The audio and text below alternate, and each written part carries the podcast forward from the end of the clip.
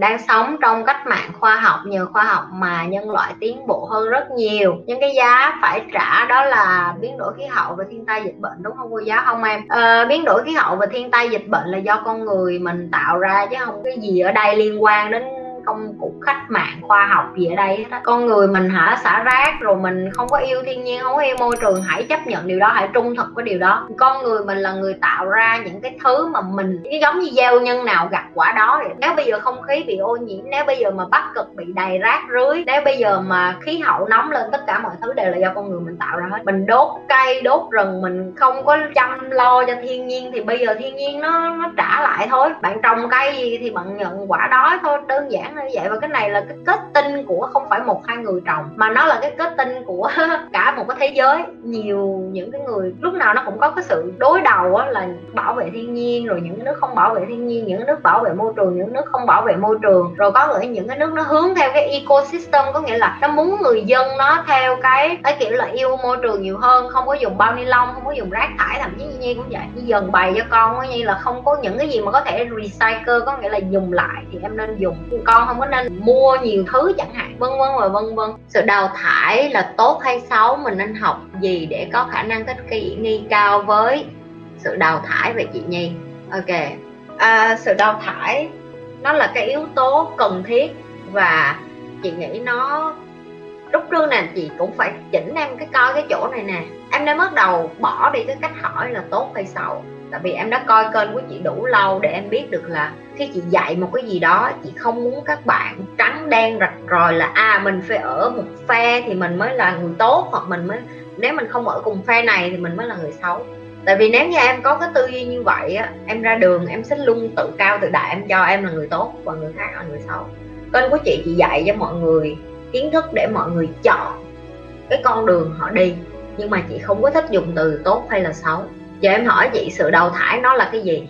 Và làm sao để thích nghi với nó như vậy là đủ? Không cần thiết phải biết nó tốt hay xấu. Tốt hay xấu nó là cái sự chọn lựa của mỗi cá nhân, của mỗi người. Rồi, đào thải nó là cái quá trình chọn lọc, sàng lọc hay còn nói là ví dụ như hồi xưa em đi học, em đi thi cũng vậy.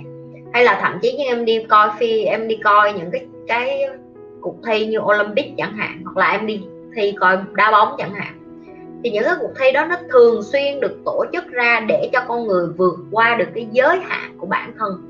Đó là lý do tại sao em thấy người sau sẽ lập kỷ lục hơn người trước. Tại sao họ lập kỷ lục là ba đá vô bao nhiêu vô quả trong lưới?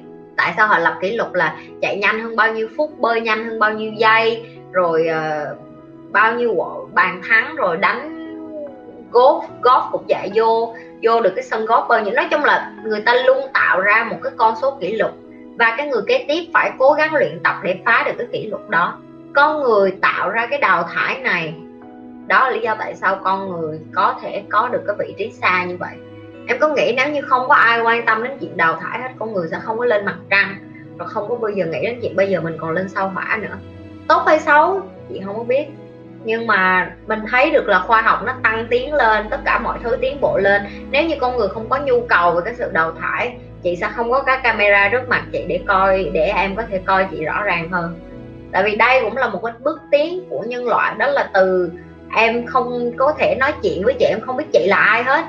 Và bây giờ em có cơ thể thể nói chuyện được với chị livestream với chị, giao tiếp với chị như thế, chị đang ngồi trước mặt em luôn. Vậy chị hỏi em, nó nó tốt hay xấu. Mình mình không có trả lời được tốt, xấu thế chưa tùy theo có nhiều người người ta không không thấy cái tiện lợi trong đó. Người ta sẽ thấy là online nó làm cho con người xa cách hơn. Ví dụ như chị chị vẫn muốn được ngồi và nói chuyện với các bạn hơn là phải nói với camera này.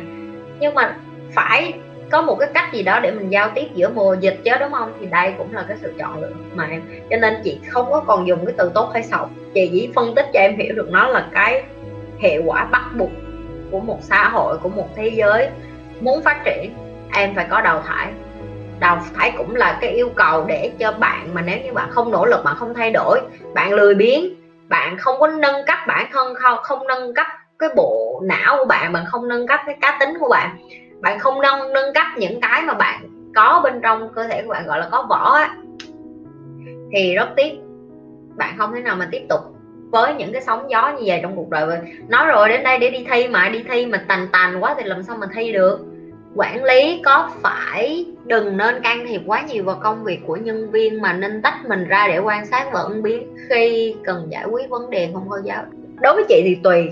Tùy ở đây đó là, tùy theo em muốn làm người quản lý kiểu như thế nào. Em muốn làm người quản lý kiểu bossy tức là em muốn làm chủ tức là em muốn thể hiện đi vòng vòng em nói tôi là quản lý tôi là quản lý tôi là quản lý á, thì uh, nó khác. Còn em nói tách riêng thì chị nói là em không thể nào mà tách riêng để em đi làm em phải có cái sự kết nối với mọi người. Em phải giao tiếp với mọi người em phải yêu thương mọi người em phải em phải công bằng bình đẳng với tất cả mọi người. Nhưng mà nó ở một cái chừng mực là em để cho họ cái cơ hội để mà họ làm nữa.